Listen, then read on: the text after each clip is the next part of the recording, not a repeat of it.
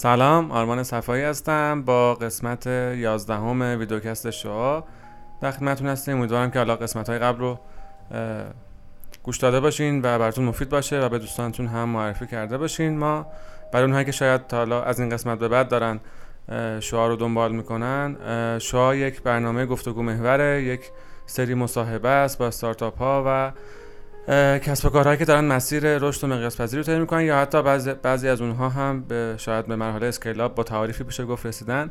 چیزی که بر ما جذابه تو این مصاحبه ها و گفتگوها اینه که از چالش ها و مسیر و فرایند مقیاس پذیریشون بشنویم. شاید تمرکز ما بیشتر از اینکه ایده چگونه شکل گرفت تیم سازی چگونه شد اینها بیشتر سمت اینه که بعد از اینکه محصول رو چگونه ساختیم و رفتیم وارد بازار شدیم بعد از اون چه اتفاقاتی افتاد چگونه به رشدمون پیوسته تونستیم برسیم چگونه اون نمودارهای نمایی که ممکنه شکل بگیره رو تونستیم از پس چالش ها و اون اتفاقات که میفته بر بیایم و حتی سرعت رشدمون رو بتونیم بیشتر بکنیم. در قسمت های گذشته مهمون ها و دوستای ما توی این گفتگوها از تجربیات خودشون در حوزه مقیاس پذیری گفتن و این قسمت رو هم در خدمت یکی دیگه از این تیم ها هستیم که در حوزه حالا سلامت فعال هستند بیشتر گفتگوهای قبلی ما شاید کسب کارهایی بودن که میشه گفت اکثریت بی تو بی بودن. الان یکم اومدیم سراغ حوزه ای که شاید مثل البته دکتر سانه که بیشتر داشتیم تو حوزه سلامت. خیلی تجربیات ارزشمندتره خیلی فضا فضای به قول خود دوستان بکتریه کلی فضای رشد و ایده جدید و کارهای جدید وجود داره و ما اومدیم با یکی از اونها که کمی پارو فرتر گذاشته و تو حوزه سلامت تلاش کرده که نوآورانه‌تر سرویس های ارائه بده گفتگو داشته باشیم و اون شرکت Life and Me هست. خدمت عارف سلیمانیان هستیم هم بنیانگذار Life and Me و می‌خوایم درباره مسیری که Life and Me تا امروز اومده بپرسیم ازش و ازش از تجربیاتش بشنویم. خیلی خوش اومدین عارف جان و با شما شروع کنیم از معرفیتون از کوتاه درباره سابقه کاریتون پیش از Life and Me. ممنون آرمان جان مرسی از دعوتت. منم سلام عرض می‌کنم خدمت همه دوستان عزیز. من عارف سلیمانیان هستم متولد سال 68 همیشه من سن رو می‌خوام بگم میگم ورودی لیسانس کی هستم؟ من ورودی لیسانس سال 87 هستم. background لیسانسم IT بود. برای master MBA رو انتخاب کردم و ادامه دادم. همزمانی که MBA هر دو شریف بود. نه نه لیسانس دانشگاه مازندران بودم. من خودم مازندرانی هستم. و master اومدم MBA دانشگاه صنعتی شریف و همزمان که MBA رو شروع کردم به صورت موازی یک کسب و کاری رو تو حوزه آموزشی توی بابلسر در استان مازندران شروع کردم تو حوزه نوجوانا و بحثایی که حالا مدارس بهشون خیلی چیزایی که یاد نمیدن رو سعی کردیم تو دوره‌های مختلفشون کار بکنیم. یه دو سه سال درگیر این کارها بودیم. اون بیشتر ذوق و شوقمون بود. خیلی بیزینسمون نبود. بله.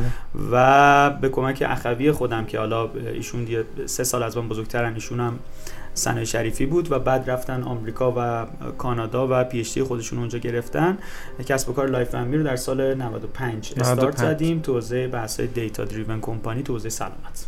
data-driven company رو من نشنیدم. مثلا یک کلا بحثی که هست اینه که کمپانیایی که بر اساس داده دارن کار می‌کنن یعنی ارزشی که دارن خلق می‌کنن از روی داده که دارن از افراد می‌گیرن. حالا تو حوزه های مختلف می‌خواد باشه. مثلا تو حوزه insurance خب کمپانی های data-driven مثلا اینگونه میشن که بر اساس داده هایی که از مخاطبین خودشون می‌گیرن بتونن یه جور risk assessment انجام بدن. و به مخاطبین خودشون یه سری offer ایی رو بدن.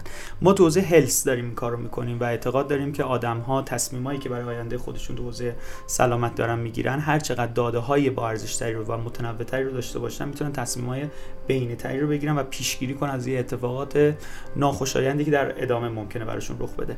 پس مأموریت business خودمون رو این قرار دادیم که بتونیم بر پایه داده های خود افراد یک سری ارزشهایی رو به صورت مستمر براشون خلق بکنیم و بهشون ارائه بدیم. خب تو همین مسیر به ما Life and Me رو هم توضیح بده که Life and Me چیه و کلا اگر یه دیدی از سلامت دیجیتال یعنی کل market map میگن حتما به ما بگید حتما. خدمت شما عرض می‌کنم Life and Me تو حوزه تستای ژنتیک داره فعالیت می‌کنه. در صنعت personal medicine و به اصطلاح بهش میگیم پزشکی فرد محور. خیلی ساده بخوام توضیح بدم اینکه هر کدوم از افراد الان بین بنده و جنابعالی شاید تو یک رده سنی باشیم تو یک رده حالا data ی عمومی حوزه سلامتمون قد و وزنمون و اینها شاید خیلی شباهت داشته باشیم. اما بدن شما با بدن بنده کاملا متفاوته و ممکنه نسبت به حوزه‌های مختلف سلامت response ها و پاسخ‌های متفاوتی رو بله. بده. چیزی که اینجا داره یک نقش اساسی بازی می‌کنه ژنتیک شماست. و اصولا هم میگن حدودا 99.5 درصد ژن همه مردم دنیا با هم دیگه برابر کل این دعوا سر اون نیم درصدیه که داره تفاوت ایجاد می‌کنه و این همه تفاوت از نظر ظاهری از نظر باطنی رفتاری داره در افراد ایجاد می‌کنه. در کنار تمام داده هایی که افراد در مورد خودشون می‌گیرن روی ترازو میرن وزن خودشون رو می‌گیرن با متر قد خودشون رو اندازه گیری می‌کنن. خب الان دنیا پیشرفت کرد و گفته یکی از بحث‌های اصلی که باعث میشه که افراد بتونن نسخه خاص خودشون رو در حوزه سلامت انتخاب کنن بحث‌های ژنتیکیه. و اینکه اگه افراد دسترسی داشته باشن به داده های ژنتیکی خودشون داده هایی که باعث شد اون ذات خودشون رو تشکیل بده می‌تونن با اطلاعات بهتری مسیر آینده خودشون رو انتخاب بکنن. ما چی کار می‌کنیم تو Life and Me با حالا پیشرفت تکنولوژی؟ خیلی راحت. افراد دیگه نیازی نیست به حضور تو آزمایشگاه یا جاهای مختلف داشته باشن. یه سری کیت هایی رو به در منزلشون میفرستیم. sample بزاق افراد. گرفته میشه روش غیر تهاجمی دیگه نیازی نیست که نمونه خون از افراد گرفته بشه که یه کمی سخت باشه یا حتما طرف باید بره تو یک سنتر حوزه سلامت این کار انجام یا از این بده. چوبا هم سواب هست. آره اینا هست. هم یه سری کیتایی که نه طرف می‌تونه بزاقش رو داخلش قرار بده و این رو از ما بگیره. کافی فقط نیم ساعت قبلش چیزی نخورده باشه یا آبی ننوشیده باشه. بعد از این قضیه از همین مقدار کم بزاق شما با متدی که ما داریم کار انجام میدیم 750 هزار نقطه ژنتیکی بدن شما خونده میشه. فقط برای اینکه فقط بدونید حجم این قضیه چی حالا موضوع جلسه ما هم در مورد اسکیل پذیری مقیاس پذیری فقط مقیاس دستتون بیاد. 4200 کتاب متنی یه کتابخونه در نظر بگیرید چه حجم اطلاعات هست. اون حجم اطلاعات فقط از همین مقدار بزاق شما جنریت میشه. پس دادای خامی که تا حالا میس می‌شد تا حالا دیده نمی‌شد تا حالا تو تصمیم گیریامون جایی نداشت. و این اطلاعات به عنوان داده خام گرفته میشه. بچه های ژنتیک بچه های بایوانفورماتیک بچه های حوزه پزشکی کار تحلیل داده ها روش انجام میدن. یه قسمت از این حوزه های ژنتیک رب پیدا می‌کنه به تغذیه شما. یه قسمت رب پیدا می‌کنه به ورزش شما. یه قسمت رب پیدا می‌کنه به حوزه روان شما. یه قسمت رب پیدا می‌کنه به حوزه پوست و زیبایی شما. یه قسمت رب پیدا می‌کنه به گذشته شما. یه قسمت رب پیدا می‌کنه به پاسخ بدنتون به داروهای مختلف. این قسمت های مختلف و تیم product و تیم محصول ما اومده و برای هر کدومشون یه سری report هایی رو آماده کرده و مردم می‌تونن با انتخاب خودشون از این report ها آگاهتر بشن تو حوزه مختلف. یک مثال رو فقط به عنوان یه نمونه بخوام بزنم. مثلا تو حوزه report های تغذیه خودمون مثلا ما 15 مؤلفه مختلف تغذیه بررسی میشه. یکی از مؤلفات چاقی. ممکنه الان مثلا الان شما ماشاءالله خوش فرم هستی الان چاق. نیستی. ولی ممکنه ژن چاقی رو داشته باشی.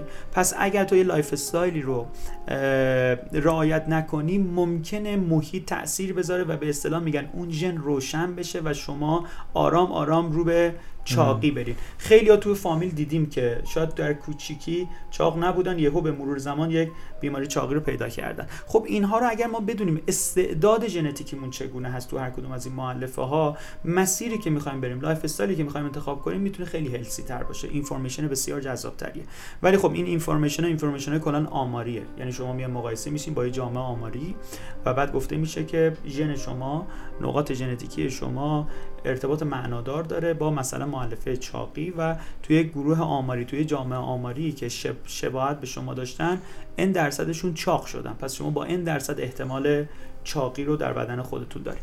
و این مؤلفه ها رو هی ما روز به روز بیشتر می‌کنیم. مثلا کمبود ویتامین های مختلف ممکنه امروز هیچ مشکلی نداشته باشید. اما از ژنتیکی استعداد کمبود مثلا ویتامین دی رو در بدن خودتون. داشته باشید. اگر این رو بدونید پس می‌تونید خیلی جدیتر بشید. خیلی چکاپ های خودتون رو کاملتر بکنید که خیلی بتونید تشخیص زودرس از خیلی از این کمبوده داشته باشید که بتونید پیشگیری بکنید از بیماری های آینده که می‌خواد اتفاق بیفته. این کلا مجموعه کاریه که داره در لایف انجام میشه. و ما اونطوری که گفتم خدمتتون data driven هستیم بر اساس اون داده اولیه ژنتیکی که از شما گرفته میشه این داده فرق داره با داده آزمایش خون شما امروز آزمایش خون بدی یه چای امروز بخوری فردا دوباره بری آزمایش بدی بله. نتایج تغییر می‌کنه بله. اما آزمایش ژنتیک نه نسبتا در کل زندگیت ثابته برات و یه جور می‌تونه اون asset یه جور اون دارایی یه جور اون گنجینه با ارزشت باشه که بر اساس اون حالا بتونی هی مطالعه بکنی. چرا گفتم بر اساس دیتا دریو ما خلق ارزش مستمر می‌کنیم خیلی از افراد سه سال پیش تست دادن. بیماری کرونا اومد. پارسال برای بچه آرندی ما اومدن سرچ کردن دیدن که یه سری مقالاتی به وجود اومده که گفتن که یه سری نقاط ژنتیکی ارتباط معنادار داره که اگر یک نوعی واریانت های ژنتیکی داشته باشی اگر خدای نکرده کرونا گرفتی احتمال بیشتری هست که تو مشکلات حاد تنفسی داشته باشی. پس ما سریع رفتیم به اون آدم هایی که این نقاط ژنتیکی رو دارن آلارمو دادیم که آقا شما خیلی باید بیشتر مراقب باشین چون از نظر ژنتیکی مستعدتر هستیم برای اینکه مشکلات حاد تنفسی بیفته. تا آخر عمرشون تا آخر عمرمون خیلی اتفاقای دیگه ممکنه بیفته خوب عجب. بعد یا هر چیزی که هست. بر اساس اون داده ما ارزش های مختلفی رو خلق می‌کنیم. عجب. پس من فکر می‌کنم که سعی کردی خیلی مختصرش کنی چون این حجم این فضایی که گفته خیلی جذاب. بر من داشت می‌گفتی چند تا بین توضیحاتت یاد چند چیز افتاد یکی اینکه چقدر این حجم داده ها بزرگ شه هم می‌تونه مفید باشه هم می‌تونه خطرناک. و دو اینکه از نگاه استعدادیابی و اینا من ذهنم رفت. که مثلا اگر شما این دادا احتمالاً بینام و اینها ذخیره می‌کنین دیگه. مثلا بفهمیم که اونایی که ژنتیکشون شبیه منه عمدتا مثلا پزشک شدن. یا نمی‌دونم مثلا بس فکر می‌کنم خانواده و پدر مادرها تقریبا انقدر اینو شیر می‌کنن با هم که پسر من احتمال زیاد باید پزشک شه نمی‌دونم مثلا بله. بره استاد شه که میگم کلی باز رشد می‌کنه حالا اینا احتمالاً دیگه با این هم حجم از دیتا چیکار میشه کرد که حتما خودتون کلی پلن داریم. خیلی جذابه. فقط اون دید کلی از صنعت سلامت دیجیتال هم به ما خیلی مختصر آره حتما. خدمت شما عرض بکنم که حوزه سلامت خب تو ایران بازارش بسیار بسیار بازار بزرگی یعنی خیلی از دوستان فقط کافیه سرچ بکنن میزان همیشه بازار بزرگ رو باید ببینیم. اون عدد مالی که داره ترنوور مالی که در رقم می‌خوره میشه یک مقایسه کرد و صنعت سلامت صنعت داروی کشور جزو صنایع اصلی کشور هست که ترنوور بسیار بالایی داره. خب از همون حدودا تو این 7 سالی که حوزه استارتاپ خیلی بولد شد یک نگاه ویژه تو حوزه سلامت بود و حوزه سلامت دیجیتال جزو انتخاب اول خیلی از جوون ها بود که می‌خواستن استارتاپ رام بکنن. اما در واقعیت تحلیل منه باز نظر شخصی من می‌تونه غلط باشه. تحلیل من اینه که خیلی از جوون ها سطح قضیه رو ورود پیدا کردن. یعنی الان ایده های مختلفی که تو حوزه سلامت دیجیتال الان شما نقشه اکوسیستم رو برید ببینید بالای 70 80 درصد استارتاپ ها یا نوبت آنلاین هستن ویزیت آنلاین خدمت شما عرض می‌کنم پزشک هستن دلیوری دارو هستن یا چیزهای خیلی ساده ای که داره اتفاق میفته ولی یک پله اونورتر و عمیقتر اگر افراد بشن بسیار بسیار بازار بکریه. چرا بازار بکریه؟ از این صنعت که خدمت شما عرض بکنم که ترنوور بسیار بالایی داره. یعنی نیاز مردم بسیار توش رایجه و مردم دارن رفتارهای مختلف خرید رو در داخلش دارن انجام میدن. و سرویس دهنده این حوزه هم به صورت سنتی تا الان بوده. با تمام احترامی که برای تمام پزشکا ما قائل هستیم منم تو خانواده اون بالاخره پزشک داریم و اینها. ولی خب پزشکا به این دلیل که بازار وجود داشت و بازار یک جور خیلی رقابتی برای به دست آوردن نیست خب هر جا رقابت نباشه نوآوری هم کمتره چون من بازارم وجود داره. و برای همین قضیه سرویس هایی که الان به مردم داره در کشور داده میشه خیلی سرویس بهینه ای نیست. بهینه از نظر قیمت از نظر کیفیت از نظر زمان و بله. هر بحثی که داره اتفاق میفته و حس می‌کنم با توجه به بیماری کرونا که تو این دو سال اومد و نگاه سرمایه گذارها خیلی خاصتر شد نسبت به سلامت من 95 که تو اکوسیستم بودم سرمایه گذارا می اومدن خیلی این که من بیام انتخابم حوزه سلامت باشه نبود واقعیت. یعنی سرمایه گذارا در واقعیت. ولی الان که هستم سرمایه گذارا میان اما اول دارن میگن تیمای سلامت اول بیان من اونا رو ببینم بعد برم تیمای حوزه دیگه. این سیگنالی داره میده که سرمایه گذارها آمادن و براشون جذابتره که تو حوزه سلامت سرمایه گذاری چون دیدن که چه بازاری می‌تونه وجود داشته باشه. و حالا یه قسمت بازار مالی یه قسمت نه. واقعا تاثیر مثبتی که در کیفیت زندگی مردم می‌تونه داشته باشه و اون ارزشی که آدم دنبالش هست و براش جذاب ایجاد بشه این جزء انتخاب اول سرمایه گذارا شده و به همون واسطه وقتی پول توی اکوسیستم بیاد اون اکوسیستم قوی تر می‌تونه بشه. و حس می‌کنم سلامت دیجیتال ما در آینده نزدیک یعنی در تا سال 1405 به یک بلوغ بهتری برسه چون الان فضای اون سطحش فضای نسبتا اشباهی شده. آرام آرام الان کسی که آیدیا داره میره به یه لایه اونورتر داره فکر می‌کنه. و حس می‌کنم تو 4 5 سال آینده این لایه ها یک کمی بزرگتر بشه. دایره خدمات دهی اکوسیستم ای هلس ایران خیلی بیشتر بشه و مردم بتونن بیشتر اعتماد بکنن و رفتار مردم هم توی خدمات آنلاین خیلی زیادتر داره میشه و تو حوزه سلامت خب قدیمترا می‌گفتن آدما اعتماد خیلی براشون مهمه. شاید من یه چیز رو بخرم ولی سلامت خودم رو به صورت آنلاین خیلی حاضر نیستم که روش کاری انجام بدم. ولی الان نه خیلی چیزا داره عادی تر میشه و مردم استفاده می‌کنن. آینده 1400 1405 اینا حدس من اینه که خیلی فضا فضای بزرگتری باشه. من فقط اینو جمع بکنم. ما پس حالا تو بخصا حوزه سلامت تیکه آیتیش رو میگم. مثلا حتما مثلا این سری شرکت های بایوتکنولوژی و اینا هستن ولی تیکه آیتیش ما رزرو آنلاین داریم و مشاور تلفنی و آنلاین و اینها داریم و delivery دارو delivery دارو. یعنی می‌خوام بگم که حوزه و مثلا چند تا در حوزه شما دیگه میگم یه segment دیگه نداره این حوزه دیگه هست. مثلا حوزه lifestyle هست. طرف مثلا بیاد برنامه ورزشی خودش رو بگیره برنامه غذایی خودش رو بگیره. بله. اینا هم هستن. مثلا اینا میشن حوزه lifestyle و این بحثا که خب زیادم هستن. می‌خوام بگم همون اندازه که حوزه حوزه general ه همون اندازم رقیب خیلی زیادتر است. یعنی اگه کسی می‌خواد business تو این حوزه شروع بکنه خیلی باید مزیت رقابتی خاصتری داشته باشه. حالا مزیت رقابتی ممکن دسترسی به market باشه یا ایده جدیدتری داشته باشه یا هر چیزی که می‌خواد اتفاق بیفته. تو حوزه lifestyle این گونه است. تو حوزه ویزیت آنلاین که همین چیزی که شما فرمودی تو حوزه بحث‌های داروخونه این گونه هست. یه لایه مثلا مثلا تو داروخونه من مثال بزنم من منظورم چیه. مثلا یه لایه اونورتر من مثلا یکی از دوستان یه استارتاپی داشت. تو حوزه پیشبینی رفتار خرید دارو بود. که بتونن این پیش بینی بکنن بعد به شرکت های دارویی و شرکت های پخش بتونن این رفتار رو بله. بدن خب یهو میگه یه لای میای اون وطن می‌بینه که چه بازار بزرگی می‌تونه اتفاق باشه و بازار حوزه دارو بازار بسیار بسیار بزرگی از نظر مالی از نظر حجم بازار و بحث مختلف خب کافیه طرف مثلا میگم به جای آیدیای این که دلیوری دارو رو داشته باشه یه لایه بره اونورتر و بخواد به یه خدمات دیگه ای به نسبت به حوزه دارو داشته باشه. بازار بسیار بزرگه بسیار موفقم می‌تونن بشن و امروز روز خیلی از کمپانیای سنتی حوزه سلامت همشون من الان می‌تونم بگم که یه اکسلراتور یا مرکز نوآوری رو اندازی کردن. یعنی یه چیزایی شنیدن ولی خب براشون جذابه که بیان تو حوزه نوآوری.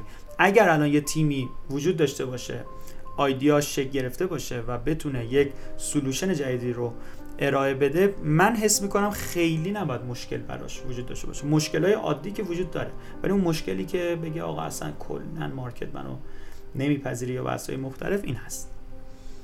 مشکل عادی و اینها که وجود داره ولی حوزه مشکل عادی یعنی یک کارآفرین روت مشکلات روتین یک کارآفرین که هست منتها خب میفهمدین بازیگرای بزرگ سند وقتی هستن کمک می‌کنن احتمالاً خب خیلی فرآیند رو تحصیل می‌کنن. لکن کلا ولی صنعت حساسیه دیگه. چون خیلی. اندازه شاید یه زمانی یه سری استارتاپ اومده بودن مثلا پرداخت خورد تاکسی رو انجام بدن که خب می‌گفتم حوزه خیلی حساسیه. مثلا رانندگان تاکسی و بدنه امنیتی جامعه رو تشکیل میدن اینها.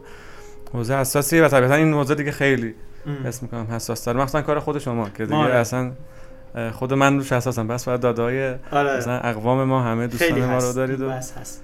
ان که الان بتونیم در حوزه حکمرانی داده و اینا تا موقع حتما. حتما سل... اون یه مکانیزم های خوبی برای بهبود فرآیند. یعنی دست و پاگیر نشه برای حوزه سلامت خب ما هنوز تازه وارد لایف بشیم دیگه تا کلی این بحث هم می‌تونه ادامه پیدا کنه. خیلی هم جذاب فکر کنم. ولی خب زمان بریم بذاریم برای خود لایف سال 95 لایف شروع شده. یک سری حالا احتمالا نقاطی هست که از اونجا به بعد داره اتفاقات مثلا خاصتری میفته یه سری نقاط عطف شاید. اونجاها رو بر ما بگین. سال 95 مثلا تا 96 من یه کمی سعی می‌کنم مثالایی که می‌زنم خیلی مثالایی باشه که دقیقا عینی باشه. چون خیلی از شنوندگان این حالا پادکست بکنم افرادی باشن که بالاخره یه جور سرکله دارن می‌زنن با استارتاپ ها یا تو استارتاپ کار می‌کنن یا می‌خوان یه چیزی رام بکنن سعی می‌کنم خیلی عینی باشه. من همیشه میگم سن سازمانی بسیار مهمه. ما اصولا استارتاپ ها اولین کاری که الان می‌کنن شما الان بیاین تو یه accelerator خود دیگه استادی دیگه بیای کل تیمی که جمع شدن در مورد idea ها دارن کار می‌کنن همه دارن رو product کار می‌کنن. یعنی کاملا دارن R&D می‌کنن و product کار می‌کنن. اکثر co-founder ها حالا حوزه health من در مثال می‌زنم. اکثر co-founder ام از بدنه health ن یعنی طرف یا دارو خونده یا پزشک یا biotech خونده یا فلان خونده. ناخداگاه تو ذهنشون فقط این بحث هست که من فقط یه چیزی رو تولید کنم تمام و الان به خاطر همینه شما الان تو یک مرکز نوآوری بری تو یک accelerator بری مثلا 15 تا تیمه. بعد از یک سال سر بزنی 15 تا همچنان تو اون coworking space هستن دارن کار می‌کنن تو ذهن خودشون هم دارن پیشرفت می‌کنن. ولی از بیرون نگاه بکنی می‌بینی اون element هایی که business ی که بعد رشد بکنه مثل یک بچه‌ای که تازه به دنیا میاد دست و پاش بزرگتر میشه جسمش روحش اینا قشنگ داره توسعه پیدا می‌کنه این اتفاق برای شرکت ها نمیفته یک، یکی از دلایلی که تو لایف اند می اتفاقای مثبتی افتاد شاید نگاه غیر فنی. فنی حوزه سلامتی روش بود یعنی co-founder اش من و عماد جزو کسایی بودیم که از background اجرایی و business ی وارد شده بودیم این اتفاق افتاده بود. خیلی میگن خب چجوری شما مباحث ژنتیکی رو تونستی ببری جلو؟ شما که اصلا background نبود. خب این دیگه اون تیم بندی میشه. اون اینکه بتونی افراد رو درگیر بکنی. خب خیلی از جاها بعد افراد رو راضی بکنی بیاد با همکاری بکنن که این بحث های مختلفی حالا در ادامه فرصت شد می‌تونیم در موردش صحبت بکنیم. اما یه اتفاقی که هست ما زمانی که گذاشتیم من یادمه. حالا اینجا شاید یه سری چیزا رو خیلی خودمونی تر بتونیم بگیم. ما product مون رو آماده کردیم prototype مون رو آماده کردیم. قبل از اینکه نسخه نهایی product آماده بشه من حالا یه ریسکی میگن حالا کلمه محترمانش میشه ریسک. ما یه ریسکی کردیم و گفتیم آقا میریم چند نمونه تو بازار می‌گیریم. خیلی به من گفتن آقا تو هنوز تمام نشده زیر ساختات همه چیز. ما گفتیم آقا نه ما میریم تو market user بگیریم این user خودش ما رو می‌سازه. ما می‌تونیم آرام آرام بفهمیم چی به چی و اینا. دو اسفند 97 ما مراسم رونمایی خودمون رو گرفتیم در هتل هما. روزی مراسم رونمایی گرفتیم که هنوز prototype امون کاملا دیگه نسخه چیش نشده بود. من نقطه عطف لایف رو اونجا می‌بینم. چرا اونجا می‌بینم؟ یک investor ی که اومد رو من سرمایه گذاری کرد قبل نمی- از رونمایی. آره آره قبل از رونمایی او- اوایل 97 بود. حالا investor شخصی بود حالا هر کسی که بود. اصلا خودت یا هر investor بیرونی. از اول 97 تا آخر 97 دنبال یه سری سیگنالایی که ببینه که آقا این من همیشه میگم این بچه‌ای که تو شکم مادره یه لگد می‌زنه. این لگده حس مثبت حس زنده بودن میده. بله. استارتاپ باید یه لگدایی بزنن که نشون بدن آقا من زنده هم دارم رشد می‌کنم دارم یه. اتفاق رقم می‌زنم. این که من اومدم تو اونجا و مراسم رونمایی گرفتم خیلی افراد رو دعوت کردم استکولارا رو دعوت کردم و پروموت کردم خودمو. همون روز برای من دو تا پارتنر بسیار جدی که بعدا به کمکم اومدن پیدا شدن. در صورتی که اون قبلش اصلا فکر نمی کردم که چنین چیزی رو من. می‌تونم نیاز داشته باشم. یعنی میگن تو یه حرکت باید بکنی تازه یه اتفاق و فرصت های رقم می‌خوره. این فضایی که اومدیم توی مارکت و من یادم ما خود دو سال واقعا کار R&D ی سنگینی کردیم. من یکی از بزرگای تیم همین بیرون- 95 تا 97 آره آره آره. خیلی خیلی. R&D سنگین کردیم. گفت عارف جان همه این کارهایی که کردی بسیار با ارزش. این این همه مقاله خوندین این همه کار کردین prototype درست کردین زیر ساخت درست کردین سایت زدین زیر ساخت های tech همه چی. حالا با زبون سنتی خودش داشت. گفت همینا یه بره اینا 10 درصد business 90 درصد market ت. تو اگه market تو نگیری هیچ کدوم از اینا به دردت نمی‌خوره. این نقطه نظر ما بود که ما به صورت موازی زمانی که تازه داشتیم product رو نهایی می‌کردیم از این ور دپارتمان marketing مون شکل گرفت به صورت جدی. و شاید به خاطر اینکه background خودم هم ام بود و marketing ی بود و این بحثا خب این خیلی push کرد این قضیه رو و interest منم تو حوزه market و اینا بیشتر بود. اومدیم تو market و سعی کردیم سیگنال بدیم. به market که آقا ما اومدیم ما اومدیم ما اومدیم بتونیم ببینیم اصلا می‌تونیم بازار رو بگیریم. یه نفر دو نفر سه نفر پنج نفر آدم هایی که می‌تونیم جذب انجام بدیم. نقطه بعدی عطف ما زمانی بود که پول ما تموم شد. چه موقعی میشه؟ پول investor ی ما تموم شد. اه، ماه سوم چهارم کرونا. یعنی میشه اه، 98 که آخرش مثلا 99 اوایل برج 99 یک دو 99 پول investor یمون تموم شد اینجا اینجا الان محصول آماده بود نه نه تو پورتال- تو, market. هم بودیم و این بحثا یعنی همون یه report اولیه بر اساس آره آره آره, آره. یعنی کیته بود report و تغذیه می‌گرفتن مردم report ورزش می‌گرفتن report تاریخچه خانوادگی خودشون رو می‌گرفتن اینا رو یعنی می‌گرفتن یه تکاملی پیدا کرده آره آره آره, آره. اونجا. نه اصلا ما تو مارکت بودیم ولی نقطه عطف بعدی ما زمانی بود که پول ما تموم شد ما زمانی که پول تو حساب بود من این همه ادعا نمی‌کنم. مارکت مارکت. باز در عمل تیم ما فقط تو اون چارچوب دفتر خودش داشت فکر می‌کرد. یعنی بچه ها فقط تو دفتر بودیم با همدیگه جلسه میذاشتیم. و می‌گفتیم آقا خبر بیرون این دفتره یعنی ما باید بریم بیرون این دفتر. اداری خودمون بریم. ما کلا مثلا من میومدم با آرمان آرمان با من جلسه میذاشت خب, خب که چی. یعنی چی. کار داری می‌کنی تو؟ مثلا فکر کنید مثلا داره چه اتفاقی میفته خودمون با هم دیگه چرا پول هم داشتیم؟ هیچ جا کشیده نمیخوردیم. آقا کشیده اولو که خوردیم وقتی تو حساب مثلا فرض کن یه میلیون پول بود تو باید مثلا 20 میلیون حقوق می‌دادی. مثلا عددا رو دارم مثال می‌زنم. یعنی مثلا دو هفته بعد باید 20 میلیون می‌دادی یک میلیون. ماه اول خب بالاخره یه سری دوستان داریم خانوادهمون اینوستورها می‌رفتیم پیششون یه قرض می‌گرفتیم. مثلا برج سه ما این کارو کردیم. مثال. آقا برج چهار شد دوباره دیدیم که آقا اینطوریه. حالا ما بالاخره یه جا جوون دوست داره که بگه سیگنال نشون بده و اینها. یک جا من حس کردم که اینوستوره داره اون لگد بچه‌ای که تو شکم مادره رو دیگه حس نمی‌کنه. و دیگه به ما کیر نمی‌کرد. مثلا جواب تلفن آرمان یه تیم دیگر رو می‌داد جواب تلفن من لایف اند می رو دیگه به سختی می‌داد. اونجا دیگه به اصطلاح به غرورمون برخورد و این بحث یه تیم گذاشتیم گفتیم آقا ما دیگه باید بفروشیم. ما مثلا اون موقع ماهی دو تا دونه دو نفر میفروختن ما خوشحال بودیم جشن می‌گرفتیم. که مثلا سال 97 98 کرونا شد ما باید میفروختیم. کرونا که شد خب ابزارهای لوجستیکی بسیار خراب شد. بله. نمون... هم به خارج کشور هم به داخل کشور. ما اگه می‌خواستیم بفروشیم هم نمی‌تونستیم. یعنی ما نمونه رو می‌گرفتیم کار لوجستیکی نمی‌تونستیم انجام بدیم. و اول کرونا خیلی فضا بد بود. همه چیز اتفاق افتاد که تا ما بگیم آقا بیزینس فیل کرد.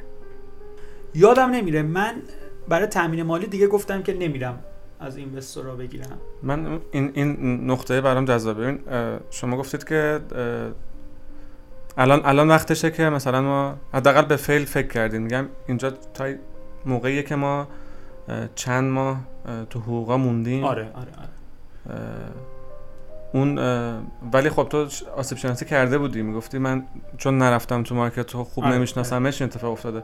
خب میگم ولی امیدی داشتی دیگه. آره آره این- آره آره آره. یک امیدی بود ولی می‌خوام بگم بعضی جام یه ضد امیدی هم بود. می‌گفتی اگه market داشته باشی الان که کرونا شده تو اصلا چجور نمونه ها رو می‌خوای بفرستی؟ مثلا به آزمایشگاه مثلا اون موقع ما میفرستیدیم جای مختلف تو دنیا. چجوری می‌خوای بفرستی اصلا؟ اصلا نمی‌تونی اصلا نمی‌تونه اتفاق. پس business اصلا fail یعنی یه جام امید داشتی یه ضد امید برات میومد ناخودآگاه تو ذهنت. خب در این حینی که حالا بین امید و ناامیدی و این بحثا بود خب چند تا چیز به ما کمک می‌کرد. تیممون بود.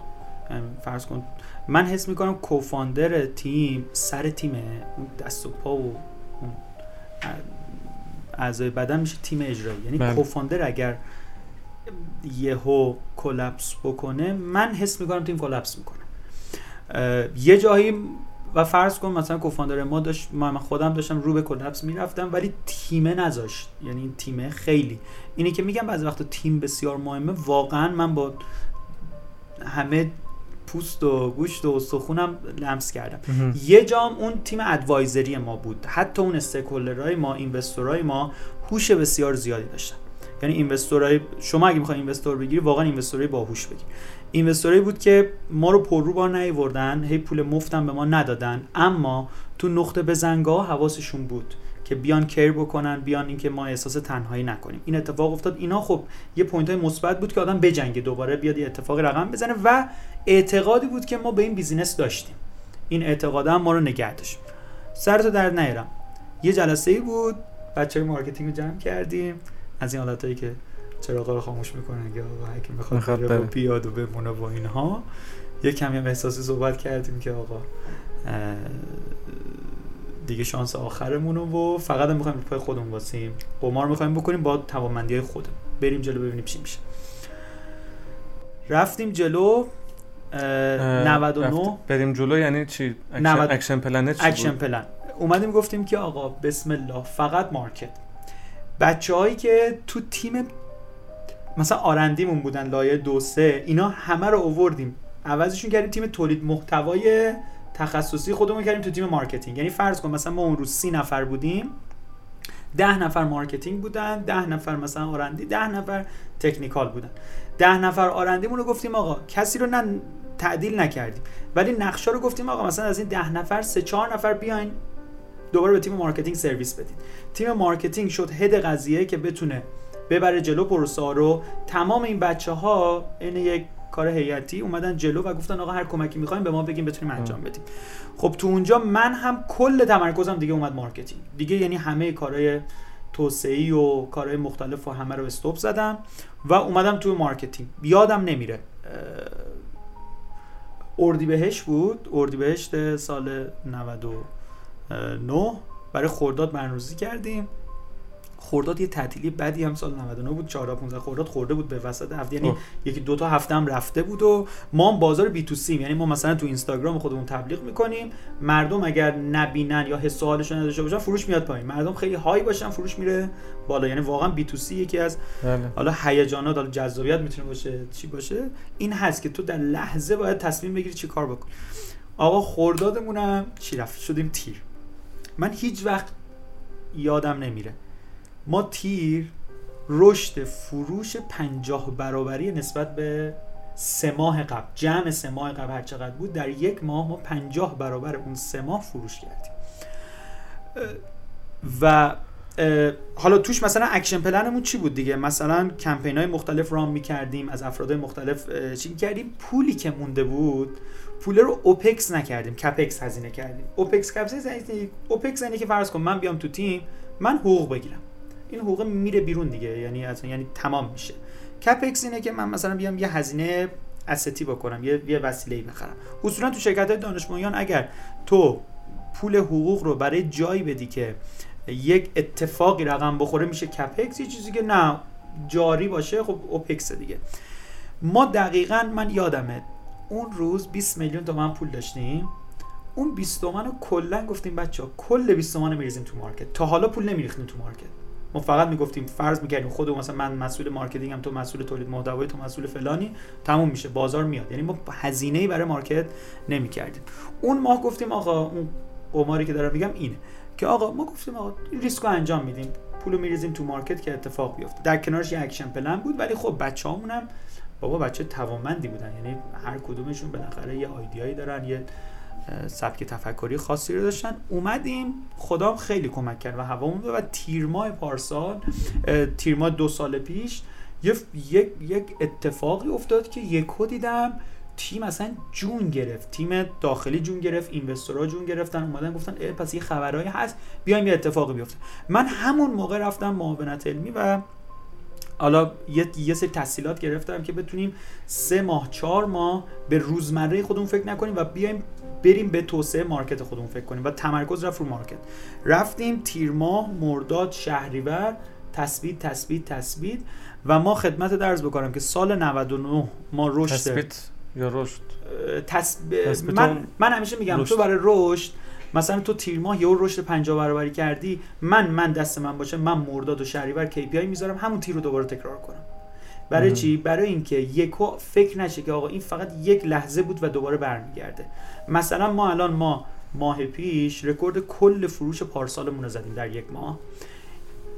این ماه من KPI که برای بچه marketing گذاشتم با 10 درصد پایینتر بالاتر.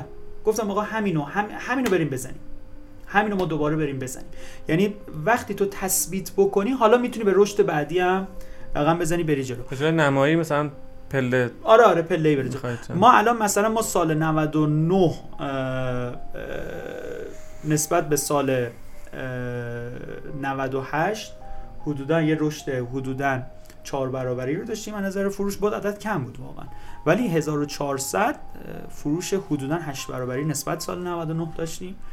و 1401 الان پلنی که داریم حدودا رشد 5 برابری نسبت به سال 1400 و 1400 داریم. یعنی فروشایی که داره رقم می‌خوره و فروش هم دیگه عدداش داره قابل توجه میشه. و این اتفاق اون نقطه بزنگاه اون زمانی بود که پولمون تموم شد. که ما گفتیم باید بریم تو مارکت باید حالا فکر کنیم کیر بکنیم به مارکت. پول هزینه کردن و دیگه بدونیم باید دیگه هزینه بکنیم براش. آدم ها دیگه بیام وقت بذارم برای این قضیه. بسته دیگه من چقدر بیام هی یه چیز جدید محصول generate بکنم؟ بذار اون محصولا رو بالغ بکنم بذار این محصولا رو برم تو market و promote ش بکنم. این نقطه بعدی بود که من حس می‌کنم نقطه عطفمون بود که رقم خورد.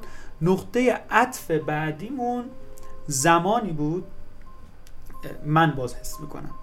زمانی که همه همه ترمز دستی ها رو کشیدن ما invest سنگین Life رو رقم زدیم در انتهای سال 99 برای هزینه اون لابراتوری که در داخل ایران می‌خواستیم راه اندازی بکنیم. چون لابراتوری وجود نداشت شما نمونه رو بعد خارج کشور میفرستادی.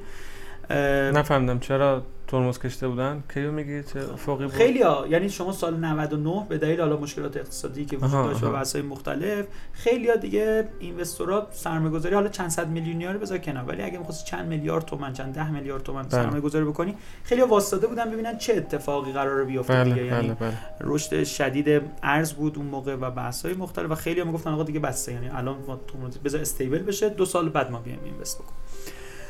اونجا یه تصمیمی رو گرفتیم که خیلی ها اون روزم باز ما رو مسخره کرده مسخره که میگه چه کاری بود اصلا؟ چرا اصلا تو داری این کارو می‌کنی؟